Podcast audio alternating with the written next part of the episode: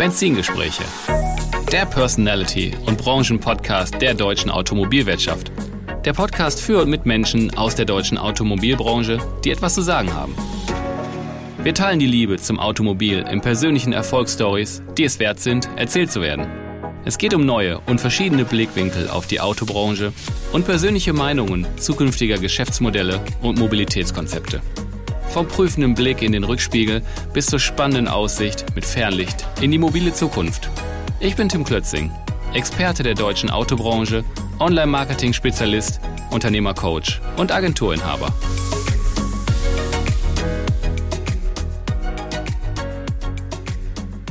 Ein kurzer Boxenstopp bei unserem heutigen Partner. Autoprof ist die Anlaufstelle für professionelle B2B-Vermarktung von Gebrauchtwagen. Bei Autoprof handeln ausschließlich geprüfte Autohändler, die ihre Erträge im Gebrauchtwagengeschäft nicht zuletzt durch den garantierten Mindestpreis maximieren wollen. Schließe dich jetzt den bereits über 20.000 Händlern in ganz Europa an und registriere dich unverbindlich bei Autoprof. Alle Infos dazu auf autoprof.de.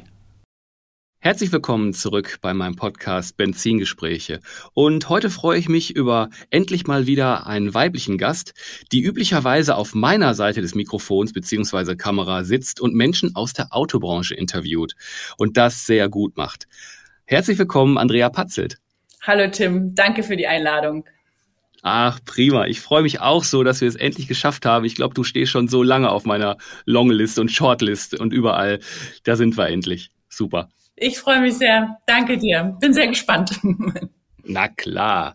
Zunächst erst einmal, Andrea, echt mein Respekt äh, für dein Herz, für, für deinen Willen und für dein Durchhaltevermögen mit dem DOAG. Aus dem Nichts und inzwischen zu einer regelmäßigen Institution entwickelt, das schaffen auch nicht viele. Also wirklich Respekt, toll. Das machst du super. Dankeschön. Da sprechen wir dann gleich nochmal im Detail drüber. Wir gehen erstmal in dem üblichen Format so ein bisschen voran. Wir schauen erstmal in den Rückspiegel und da haben wir deinen Werdegang. Du bist im Baujahr 67, du hast zwei Kinder, du lebst in München, gebürtig aus Hannover, aufgewachsen in Hamburg, also eine ganze Spannweite in Deutschland schon abgedeckt und du hast ein Studium zur Kommunikationswirtin in Hamburg gemacht und auch ein Studium der Betriebswirtschaft in Lüneburg. Und du hast einige Arbeitsstationen in aller Kürze, habe ich das mal so ein bisschen zusammengerafft oder habt ihr auch gefragt. Ähm, du warst bei Schwarzkopf, du warst im Telefonmarketing, du warst bei Homes Place, im Meridian Spa Hamburg, Interalpen Hotel Tirol, im Mandarin Oriental Prag. Ja, äh, das ist natürlich schon mal alles andere als Autobranche. Aber gehen wir mal weiter. Du warst auch als Unternehmerin tätig im Bereich Spa und Wellness und dann auch als Unternehmerin im Bereich Leadership, Coaching und Recruiting und das so seit 2012. Und dann zu guter Letzt natürlich Gastgeberin und Initiatorin des DOAG, der Deutsche Online Autohaus Kongress seit 2020. Ja, jetzt habe ich viel geredet. Andrea, mh, hm, viele bis alle meiner Hörer werden dich aus der Autobranche kennen, in der du ja nicht ursächlich gestartet bist. Erzähl uns doch mal ein bisschen über deine beruflichen Stationen zuvor. Ja, ja, das hört sich bunt an. Also, ja. Erstmal vielen Dank, Tim, für die einleitenden Worte. Und ähm, ja, also ich habe ähm, so zwei große äh, Schwerpunkte an sich, bevor ich jetzt in den, in den automobilen Bereich eingestiegen bin. Ähm, das eine große Thema ist äh, das Thema Menschen, ne? also das Thema Menschen führen und entwickeln. Damit habe ich tatsächlich schon angefangen mit, mit 19. Du hast gerade gesagt, ich habe ähm, studiert, das stimmt auch, aber ich habe abends studiert. Also ich habe ein Abendstudium gemacht zur Kommunikationswirtin in Hamburg und ich habe tagsüber in der Telefonmarketingagentur gearbeitet, habe da Fisch am Telefon verkauft und habe da tatsächlich mein erstes, mein erstes Team schon aufgebaut und geführt. Und da war ich knapp 20. Also ich mache das seit fast 35 mhm. Jahren. Also ich werde jetzt 55 Mitte des Jahres. Also es ist schon eine ganze mhm. Menge an Jahren, äh, wo ich jetzt in dem Bereich Führung bin. Und äh, damit ist es losgegangen. Also tatsächlich Dialogmarketing, ähm, Menschen entwickeln, besser machen in Teams. Mm, ich habe dann meine Kinder bekommen. Meine, du hast sie gerade erwähnt. Also meine Tochter ist schon 27, mein Sohn ist 24. Und ähm, ich habe dann in dieser Zeit mich, als die Kinder klein waren, um die zweite Säule gekümmert, nämlich das Thema Gesundheit. Alles, was damit zu tun hat, wie kannst du dafür sorgen, dass es dir besser geht. Da geht es um das Thema Gesundheit, da geht es um das Thema Ernährung, da geht es um das Thema besser schlafen. Ich habe sämtliche Ausbildungen zum Fitnesstrainer gemacht. Ich bin Personal Trainerin und habe das gemacht, als die Kinder klein waren. Und als die Kinder so aus dem Gröbsten draußen waren und ich das Gefühl hatte, ich möchte gerne wieder arbeiten, habe ich dann tatsächlich, du hast es erwähnt, bei Homes Place angefangen. Da war ich stellvertretende äh, Fitnessclub-Chefin äh, und bin dann weitergegangen zu, zu, zu Meridian Spa. Das ist eines der schönsten Day Spas in, in Hamburg. Habe da äh, Mitarbeiter auch wieder geführt und entwickelt. Einerseits äh, aus ganz unterschiedlichen Bereichen und habe aber auch andererseits gesehen, wie gut dieses ähm, auch den Menschen, den Kunden tut. Weißt du, also, also auch so Fitness, Kosmetik, Massage, so dieses Lächeln, was, was du hast, wenn du aus einer guten Massage rauskommst, weißt du?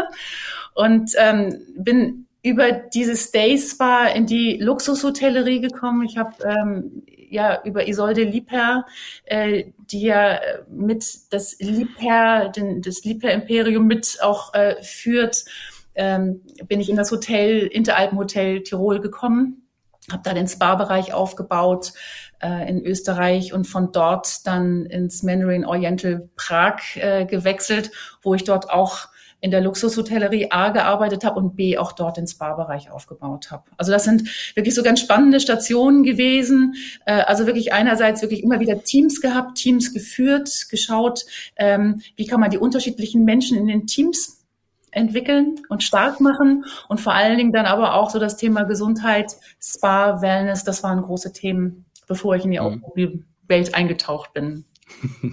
Ja, sehr spannend. Äh, eine Anmerkung. Ich dachte ja immer, wenn man in Hamburg lebt, arbeitet man tagsüber und lebt nachts. Aber du hast das ja irgendwie tagsüber arbeiten und abends auch noch gelernt. Ja. Andrea, Andrea. ja, meine, meine nächste Frage ist jetzt gerade so ein bisschen, da muss ich ein bisschen schauen, wie du mir die äh, beantworten kannst, weil das schon viel stattgefunden hat. Wie bist du dann in den Bereich aktives Coaching eingestiegen?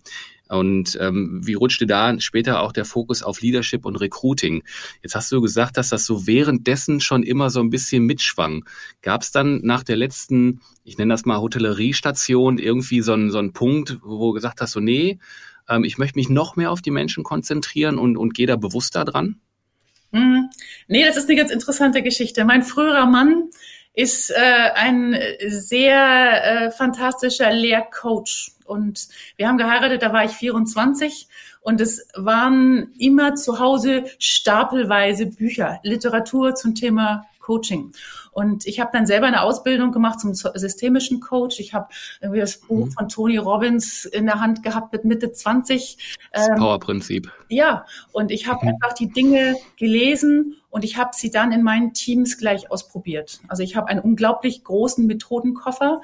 Ich habe das dann gelesen, habe mit meinem früheren Mann viel gesprochen, habe mich da viel ausgetauscht und dann habe ich dann diese Methoden genommen in meine Teams und habe geguckt, ob das funktioniert und vor allen Dingen auch, ob mir das liegt. Das ist ja immer auch eine Sache, ob du die Sachen, diese Methoden auch verinnerlichst und sie zu deinen machst, zu deinen Werkzeugen oder ob du irgendwas gelesen hast und das mal so ausprobierst. Und mhm. habe ich über die Jahre schon mit, äh, was ich ähm, in, in den, als ich Ende 20 war, schon viele Techniken im Coaching äh, kennengelernt, ausprobiert und immer weiterentwickelt. Also ich habe auch in den Teams, die ich geführt habe, immer wieder auch Einheiten gehabt, wo ich mir meine ganze Mannschaft zusammengeholt habe und trainiert was immer mhm. gerade auch anstand. Und deswegen ist dieses Coaching, das ist immer so Teil meines Arbeitslebens gewesen. Es war immer mir wichtig, meine Leute auch mit stark zu machen mhm. und zu entwickeln. Ah, spannend. Okay, Coaching und Leadership ist, ist ja noch relativ, ist für mich persönlich zumindest noch im Zusammenhang irgendwo, weil ich auch aus dem Unternehmertum halt komme.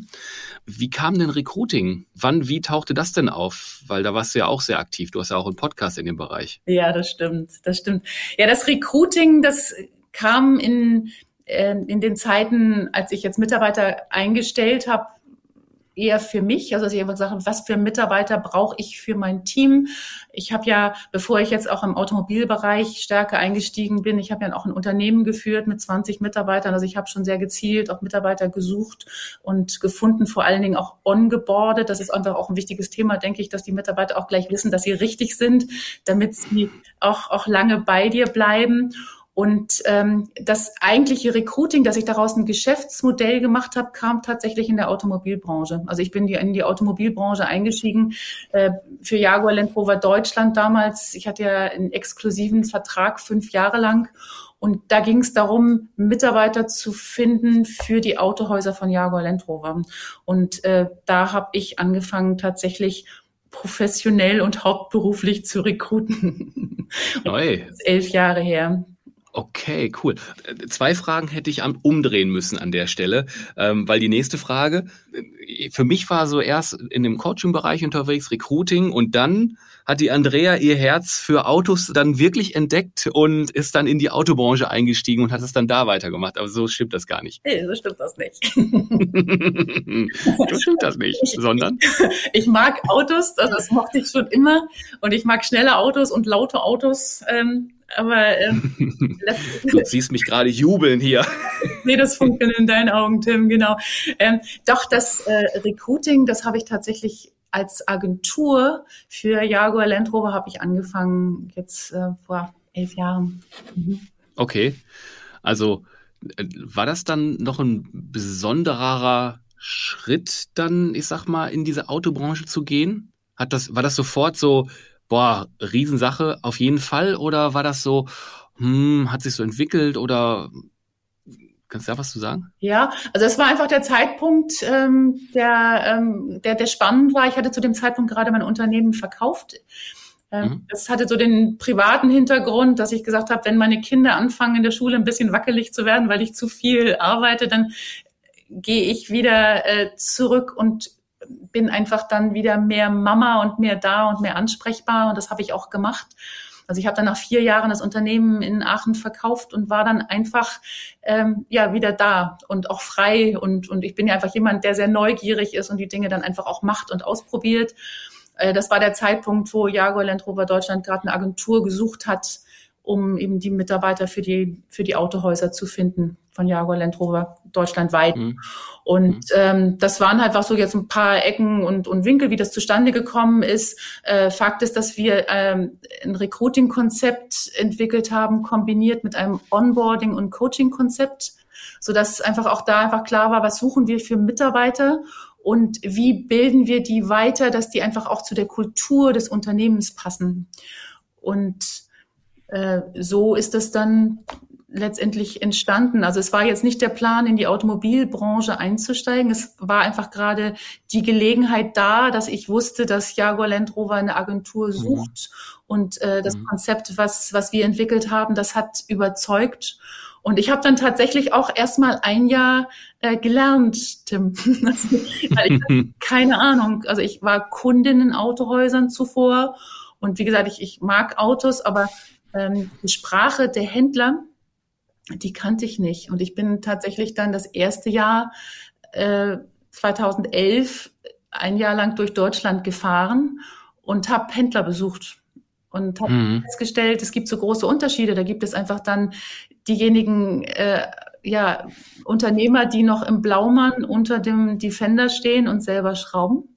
Und dann mhm. gibt es halt dann diejenigen, die im, ähm, ja, im, im, im Jackett äh, eine Unternehmensgruppe führen und natürlich eine ganz andere Sprache haben und auch ganz andere Wünsche. Und mir war das wichtig zu verstehen, welches Autohaus welche Mitarbeiter sucht und braucht und welche Mitarbeiter ich da auch hinter, hinschicken kann. Also ich habe tatsächlich ein Jahr die Sprache der, der Händler mhm. gelernt. Und das war im Nachhinein wirklich auch wichtig, weil äh, nur so kann man den Erfolg erklären. Also wir haben fast 700 Mitarbeiter vermittelt in diesen fünf Jahren. Das war wirklich eine, wirklich eine Erfolgsgeschichte. Mhm. Und ich glaube, das funktioniert nur, wenn du vorher weißt, wer mhm. deine Zielgruppe ist, für wen du arbeitest. Ja, das, das finde ich höchst spannend und dass du auch direkt am Anfang so diese Wahrnehmung hattest und auch den Weg gegangen bist, weil ich, ich finde das auch so. Das ist ja auch nach wie vor so ein bisschen in der Branche, wenn ich mich jetzt mal wieder aus der Podcasterei zurücknehme als, als Agenturinhaber, als Dienstleister, die Spannweite der Händler und der Entscheider ist so unglaublich groß in Deutschland. Ne? Vom, vom Ein-Mann-Betrieb, wo die, die Werkstatt im Fokus steht vielleicht noch, bis hin dann zur Unternehmensgruppe. Das ist so eine Spannweite und die zu verstehen und mit denen auch äh, alle irgendwie so ein bisschen abzuholen, das ist schon, ist schon, schon kurios. Und ich sehe auch sehr häufig neue Marktteilnehmer rund um den Autohandel aufpoppen. Ist jetzt egal, aus welcher Richtung die kommen, die das Verständnis nicht haben und dann vielleicht einen ganz kleinen Ausschnitt vielleicht irgendwie ansprechen können, aber den großen Kuchen halt eben nicht, weil die ähm, das nicht verstehen, dass das so speziell ist. Das ist wirklich eine interessante, spannende, spezielle Branche, denke ich. Ja, absolut. Und gerade wenn du vorher aus dem Bereich Spa und Wellness kommst, und Mitarbeiter hast, die, ähm, wenn du sie ein bisschen härter anfasst, anfangen zu flennen, wo du einfach wirklich dann umdenken musst, du hast, du hast eine andere Zielgruppe, du hast ein anderes Klientel und es ist, ich denke, wichtig, wenn du mit Menschen zu tun hast, dass du dir die Mühe gibst, die Sprache zu lernen. Absolut. Jetzt ich für mich, ich mache das schon sehr lange oder ich bin sehr lange in der Branche. Für mich ist das No-Brainer, aber es macht halt immer so fürchterlich großen Spaß, erstmal zu schauen, wer ist das, ähm, wie ist er aufgestellt und dann, dann weiß man so, ah, dann kann, kann man so und so mit denen reden, das äh, hat, hat man ja irgendwann dann drauf und das ist auch echt schön. Das macht die Abwechslung halt, das ist schön.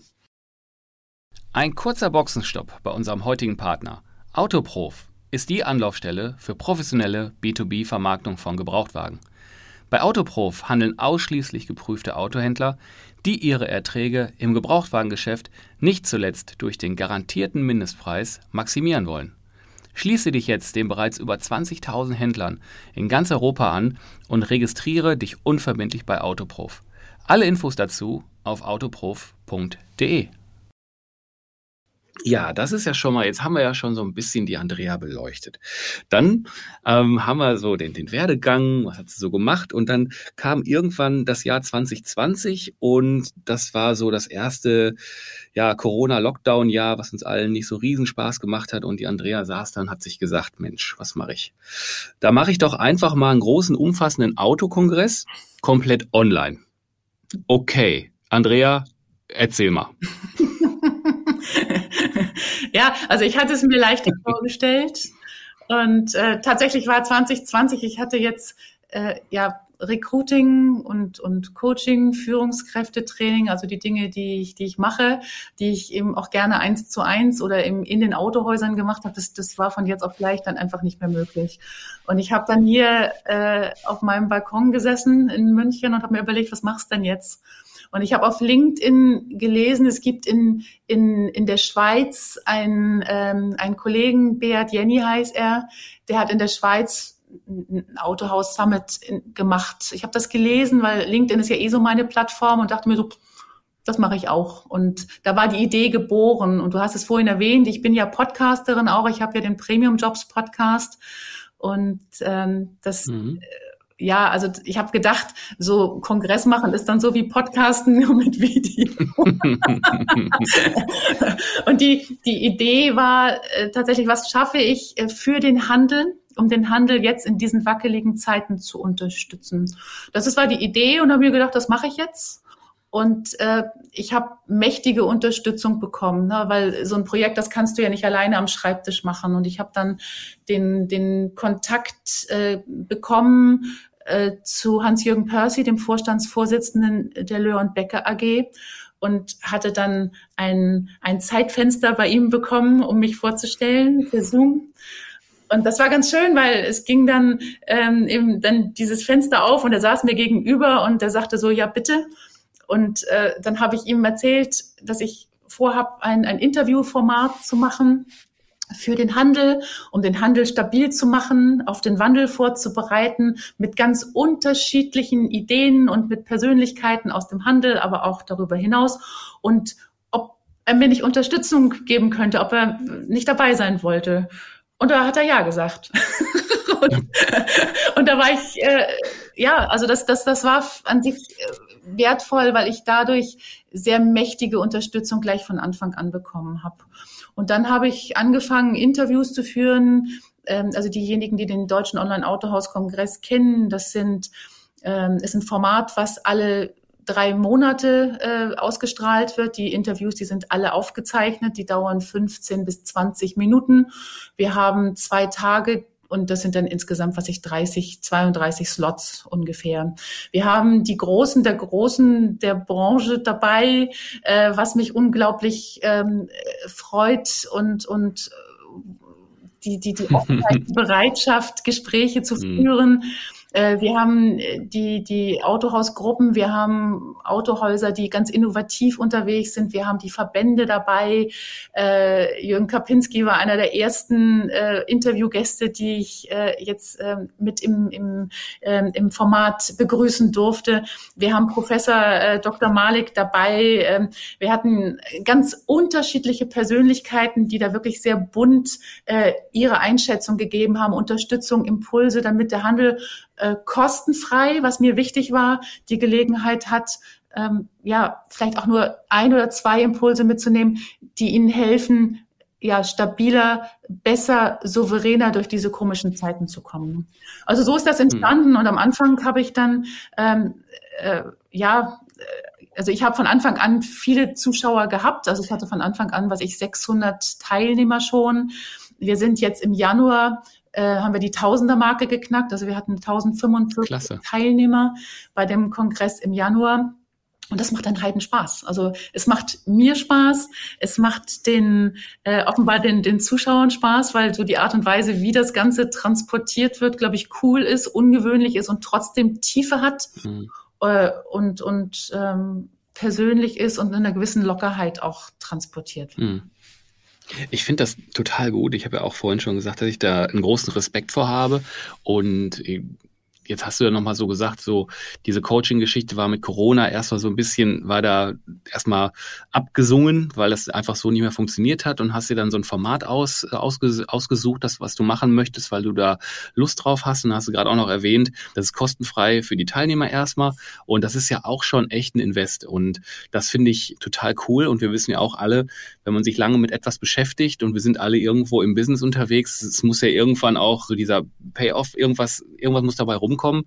Und da, ohne da näher drauf einzugehen, aber das am Anfang auch so zu machen, finde ich echt bemerkenswert und dann so lange dran zu bleiben, finde ich super. Und du gehst ja mit der Idee jetzt auch erfolgreich in die siebte Runde. Und die sechste Runde war ja, hast du ja gerade schon gesagt, von den Teilnehmerzahlen her, ja. ähm, so dass ich, ich sehe dich, wir sehen uns ja, ja gerade bei der Aufnahme, Gott sei Dank, ich sehe dich strahlen. Das ist ja total toll. Und das ist halt auch kein Selbstläufer. Und Vielleicht kannst du mal, weil viele da draußen werden das als Teilnehmer kennen. Ein paar, die den Podcast regelmäßig hören, ähm, weiß ich ja auch, sind ja auch Gäste bei dir. Die wissen so ein bisschen was vom Prozedere, aber die anderen wissen es halt nicht. Was sind denn da so die großen Herausforderungen? Wir hatten ja auch schon Kontakt in dem Ablauf ja. und da habe ich ja auch schon reinschnuppern dürfen. Ähm, was das für eine Vorbereitung ist, bis das steht. Was sind denn da für dich so die Herausforderungen, die richtigen Herausforderungen gewesen? Ja, also die, die richtigen Herausforderungen, Tim, sind tatsächlich ähm, die Dinge, die nach, dem, nach den Aufnahmen passieren. Weil an sich die Gespräche selber zu führen, die werden alle per Zoom aufgenommen. Äh, zumindest war das bisher so. Ich bin, äh, du nimmst hier auch mit einem interessanten Tool auf. Also ich bin auch gerade dabei um, am, am überlegen, was noch vielleicht besser sein könnte. Aber auf jeden Fall Fakt ist, die Gespräche werden vorher alle aufgenommen. Ähm, ich ja, bereite mich vor auf den jeweiligen Gesprächspartner, schaue einfach auch, was will ich ihn fragen. Wir sind an sich soweit von den, von den Aspekten vorbereitet und die Gespräche, die laufen an sich so, dass ähm, ja, dass, dass, dass wir ein Gespräch führen, ähm, dass das Gespräch hinterher dann geschnitten wird, dass äh, der jeweilige Gesprächspartner das Interview bekommt zur Freigabe, dass einfach auf beiden Seiten einfach klar ist. Mir ist es immer wichtig, dass sich alle wohlfühlen äh, und, mhm. und dass es immer freigegeben ist und dass es einfach so ein einfach ein gutes, positives, gemeinsames Arbeiten ist.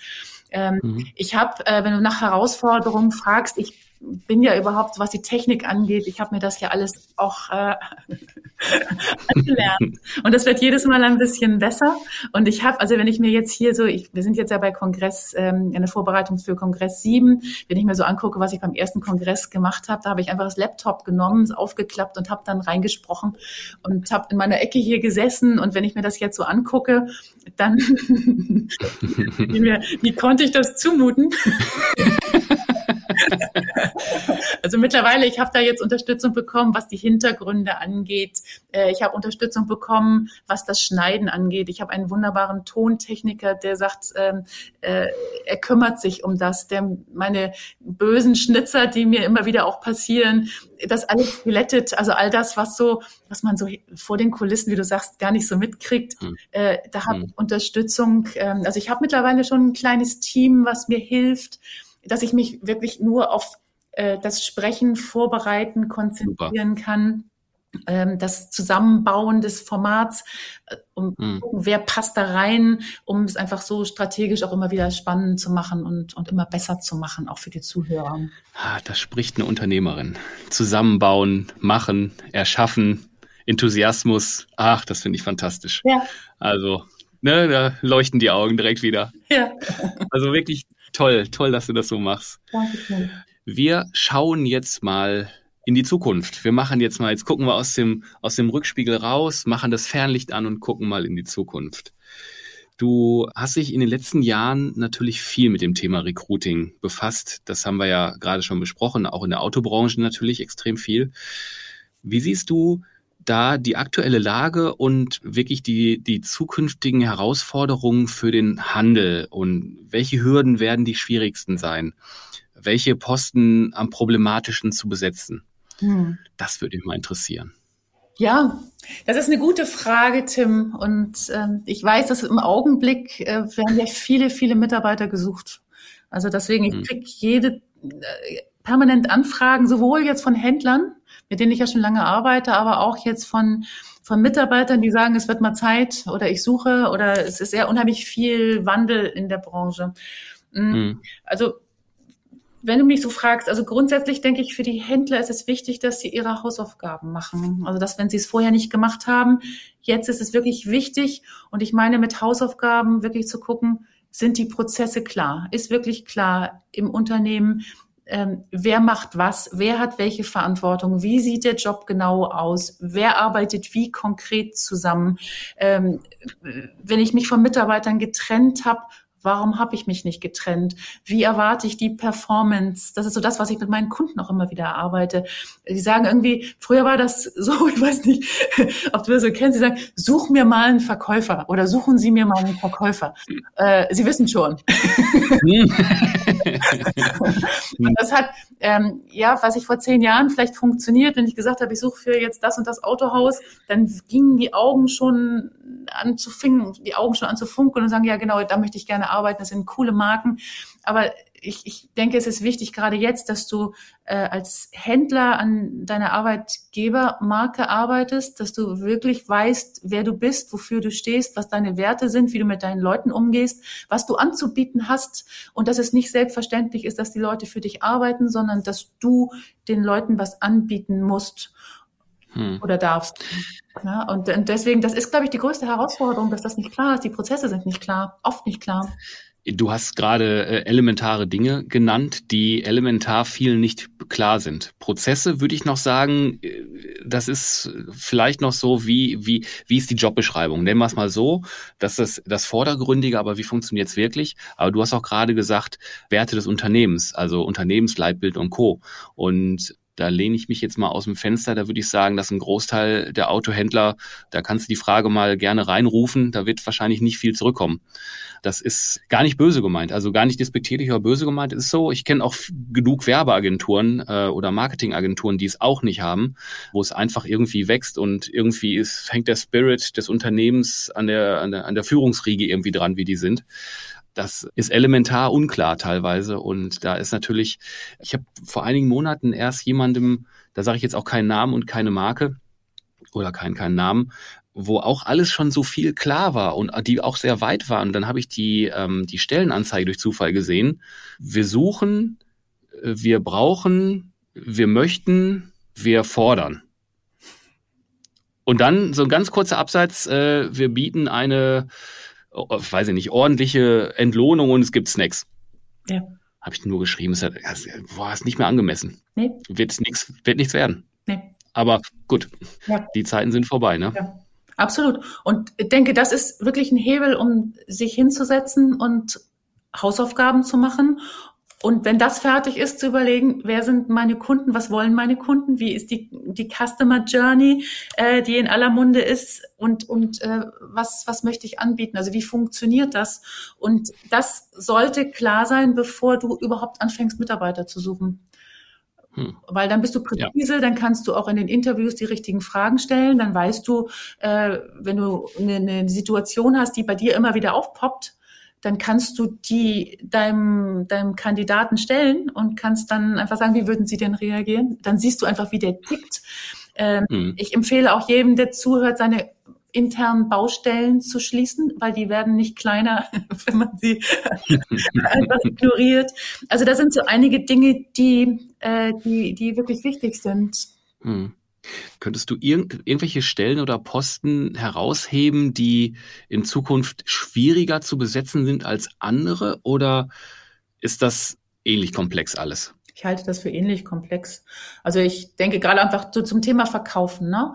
Ähm, also die, der klassische Verkäufer, so wie früher, natürlich brauchst du den auch noch. Also weil die, die Autohäuser sind ja alle gerade im Wandel. Du hast ja einerseits noch äh, das Geschäft wie früher, aber eben nicht nur. Du hast dann natürlich auch äh, eben die, die, die Kunden, die sich online äh, beraten lassen wollen. Und dann brauchst du jemanden, der online kann und der schnell mhm. ist, der schnell antwortet, der beraten kann, der einfach äh, ja den, den Respekt auch diesen, diesen Kunden gibt. Also das du, du brauchst da einfach verschiedene Skills in, im Autohaus. Und, und deswegen ist es, denke ich, wichtig, erstmal zu gucken, was du brauchst als Autohaus. Ich würde es nicht pauschal sagen, weil da wirst du dann dem einzelnen Zuhörer nicht gerecht. Hm. Okay.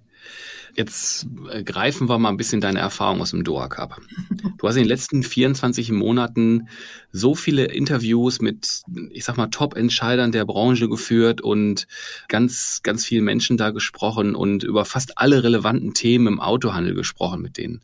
Wenn du das mal so vom inneren geistigen Auge so Revue passieren lässt, was bewegt die, die Menschen in der Branche am meisten und was wird sich in den kommenden Jahren am gravierendsten ändern? Hm. Hm. Sehr subjektive Frage. Große Frage. Ähm, ja, also ich Fakt ist ja, dass äh, ja das Geschäft ja nicht mehr mit 100 Prozent Blech gemacht wird. Ne? Also das wird ja so, du hast ja, glaube ich, äh, vielleicht noch ein Viertel an, an Umsatz, den du generierst, tatsächlich mit dem klassischen Geschäft. Und ansonsten ist es wichtig, dass du dir überlegst, womit verdienst du das Geld als Mobilitätspartner. Also das wird ja nicht mehr in Einheiten gezählt, sondern wie hältst du deine Kunden mobil? Mhm. Und, äh, da braucht es halt gute Antworten, äh, dass die, die Kunden ja darauf einsteigen, dass die das Angebot annehmen, dass sie bei dir bleiben, dass sie, dass sie loyal bleiben. Und ich denke, das ist das, was die, die Händler schon beschäftigt. Also weil viele haben investiert, ähm, groß investiert und, und äh, haben da ein Team und, und äh, die Frage ist natürlich, wo geht's hin? Wo geht die Reise hin? Wie, wie können wir zukünftig existieren? Das ist ja das, was ja wirklich auch, was ich immer wieder auch im, im DOAK frage, äh, wenn ich mit den Entscheidern spreche, der, der, der großen äh, Autohandelsgruppen, jetzt, ich hatte jetzt ja, was ich, die AWAC oder jetzt die Hahn-Gruppe oder jetzt, das sind ja ganz unterschiedliche ähm, Händler dabei, die, die alle das Thema haben, wie reagieren wir jetzt auf die neuen Anforderungen des Marktes, auf die Elektromobilität, auf die ganzen Themen, die anstehen. Und, und da ist es, glaube ich, einfach wichtig, dass jeder sich für sich Gedanken macht, aber auch, und das ist so mein Impuls dazu, auch ähm, in Kooperation mit, mit anderen. Also weil viele sind ja so auch am, am, am Wursteln alleine. Und ich glaube, wichtig ist gerade jetzt, äh, sich Unterstützung zu suchen in Teams zu arbeiten, groß zu denken. Ja, das ist echt heftig. Ich habe gerade, wo du angefangen hast zu sprechen, hast du einen interessanten Aspekt, der hat mich jetzt die ganze Zeit bei der Antwort noch so begleitet. Früher, für mich war es so, dass wenn ich einen Händler gefragt habe, wie viele Einheiten neu gebraucht machst du und wie viele Bühnen hast du und wie viele Durchläufe im Jahr, dann weiß ich ungefähr, wie groß der ist und kann das ganz gut einschätzen. Verändert sich da gerade eine Kennzahl in wie viele Kunden hältst du mobil? Du hast das gerade so so ein bisschen angedeutet. Das finde ich eigentlich den Gedanken, der ist ja ganz spannend. Ja, ja, so war, so war es ja auch. Ne? Also hast ja wirklich früher in Einheiten gedacht und das machst du halt nicht mehr. Na, und da geht es halt wirklich um Fragen, auch Fragen an die Werkstatt. Was, was verkauft ihr, wenn ihr keinen Ölwechsel mehr verkauft? Und, und was bietet ihr an, wenn es keine Autos gibt? Also das sind ja wirklich Fragen, die im Raum mhm. stehen und äh, wo es Antworten braucht. Hm, okay. Macht das, ich, ich komme nochmal so zurück auf die, auf die Menschen, also auf, auf die Menschen hinter der Branche, die da drin arbeiten. Hast du wahrgenommen, dass das was mit den, also dass diese Veränderung der alten Herangehensweise was mit den Menschen macht, die so lange so gearbeitet haben? Ja, also ich, ist ja so, dass es ja unterschiedliche Art und Weisen der Führung auch in den Autohäusern gibt. Und da gibt es halt den, den einen Geschäftsführer, der die Mitarbeiter mitnimmt und transparent ist und sagt, wir stehen da, das sind die Einheiten, das sind unsere Sorgen, da wollen wir hin. Äh, hier könnt ihr uns helfen, äh, hier können wir euch helfen. Und dann gibt es dann welche, die eben nicht transparent sind. Ich glaube, dass Unternehmen, in denen diese Transparenz nicht da ist, dass das für große Unsicherheit bei den, bei den Mitarbeitern äh, sorgen kann. Und ähm, deswegen ist es unterschiedlich, also natürlich, wie die, wie die Unternehmen mit, mit dieser, ja, keiner von uns kennt diese Unsicherheit, dass das, was im Augenblick passiert äh, in der Welt, das, das, das hat es ja in der Form noch nicht gegeben. Also diese Form der Transformation, ähm, keiner hat da ein Patentrezept in der Schublade. Wir haben ja alle keine Glaskugel. Mhm. Wir können sagen, so, mhm. haben wir jetzt noch sechs Monate, jetzt halten wir mal äh, die, die Ohren steif und dann machen wir dann im August so weiter wie bisher. Das wird es ja nicht geben. Und äh, mhm. das ist große Unsicherheit und, und ähm, wichtig ist, die Dinge dann beim Namen zu nennen, auch wenn es unsicher ist und klar mhm. sein bei den Mitarbeitern. Und ich glaube, dass die Mitarbeiter und auch, dass dieser Wandel und der Wechsel im Markt, den ich jetzt auch so merke, häufig auch daher kommt, dass die Mitarbeiter keine große Orientierung haben und, und äh, nicht genau wissen, wo sie stehen in dem jeweiligen Unternehmen. Und dass wenn der Unternehmer oder der Geschäftsführer den Mut hat, zu sagen, da stehen wir, da wollen wir hin, hier weiß ich selber nicht genau, aber äh, hm. halt euch auf dem Laufenden, dass das sehr viel mehr Vertrauen gibt und Perspektive, als wenn das nicht stattfindet. Hm. Eine, eine letzte Frage, bevor wir zu den Abschlussfragen kommen. Bist du eigentlich jetzt neben dem Engagement für den DOAK, bist du eigentlich jetzt noch in der Branche als Beraterin unterwegs? Bist du, bist du gerade noch ver, verbeauftragt ähm, oder, oder kon volle Konzentration auf den DOAK? Also ich habe viel Konzentration auf den DOAG und das ist mir auch wichtig. Dennoch ist es so, dass ich ähm, meine Stammkunden habe, die einfach genau wissen, für die arbeite ich teilweise schon so lange, die einfach dann wissen, Ach, schön. Ähm, ich äh, ich helfe, ich habe da einfach ja ein extremes Netzwerk an, an, an seit über elf Jahren an, aufgebaut, wirklich direkt aus der Zielgruppe und ich pack dann die richtigen Menschen gerne zusammen. Also ich habe ja früher eine Agentur mhm. gehabt, was ich mit 15 Mitarbeitern, wo ich wirklich echt mhm. anderes gemacht habe als rekrutieren, das mache ich in der Form nicht mehr. Äh, was ich jetzt tue, ist äh, Führungskräfte-Coaching, das heißt also Geschäftsführer entwickeln, Führungskräfte entwickeln in die nächste Stufe äh, im, im 1 zu 1 Coaching. Und mhm. äh, ja, ich äh, empfehle Mitarbeiter und bringe die richtigen Partner zusammen. Also das mache ich schon. Mhm. Mhm. Okay. Ja, dann kommen wir zu unseren Abschlussfragen. Eine, eine, eine ist ja klar, aber die kommt ja wirklich zum Schluss. Aber das, äh, die andere ist auch wieder so ein bisschen offen. Welche ist deiner Meinung nach aktuell so die, die stärkste Entwicklung im Autohandel? ja, du siehst mich zögern. Bewusst ganz offen. Ja. Stärkste Veränderung, stärkste Entwicklung. Ich habe das früher mal innovativste Entwicklung genannt, aber da, da, das war mir so ein bisschen äh, äh, zu, zu subjektiv. Ähm, ist viel im Wandel einfach, ne? Es ist unglaublich viel im Wandel und ich wüsste jetzt nicht, was das Stärkste ist. Also es ist tatsächlich ja wirklich dieses Gap zu schließen, was du nicht mehr an Einheiten verkaufst. Was machst du stattdessen? Dass du da mhm. einfach schaust, was bietest du an als, als Unternehmen? Hm. Also, okay. Ne, also das ist deine Antwort auf die, äh, ja, auf Mobilitätsanforderungen deiner Kunden. Hm. Okay. Viel wichtiger ist mir aber noch die andere Frage. Wann sitzt du das erste Mal in einem komplett autonomen Auto, fährst von A nach B, machst nichts dafür, achtest auch auf nichts und äh, ja, schaust mal, wann du ankommst. Ja, Tim, die Frage, das finde ich super, super spannend. Ich hatte ja in meinem letzten Kongress den Professor Dr. Pero Micic zu Gast. Kennst du den? Mhm. Der ist nee, sagt mir nichts. Fu äh, Future äh, oder Fu ja, wie sagt er? Er sagte, sagen Sie nicht ähm, Zukunftsforscher, äh, Zukunftsmanager. Und äh, den hatte ich auch gefragt. Ich habe gefragt, äh, ab wann sitzen Sie denn das nächste? mhm. Fahren Sie denn noch Auto?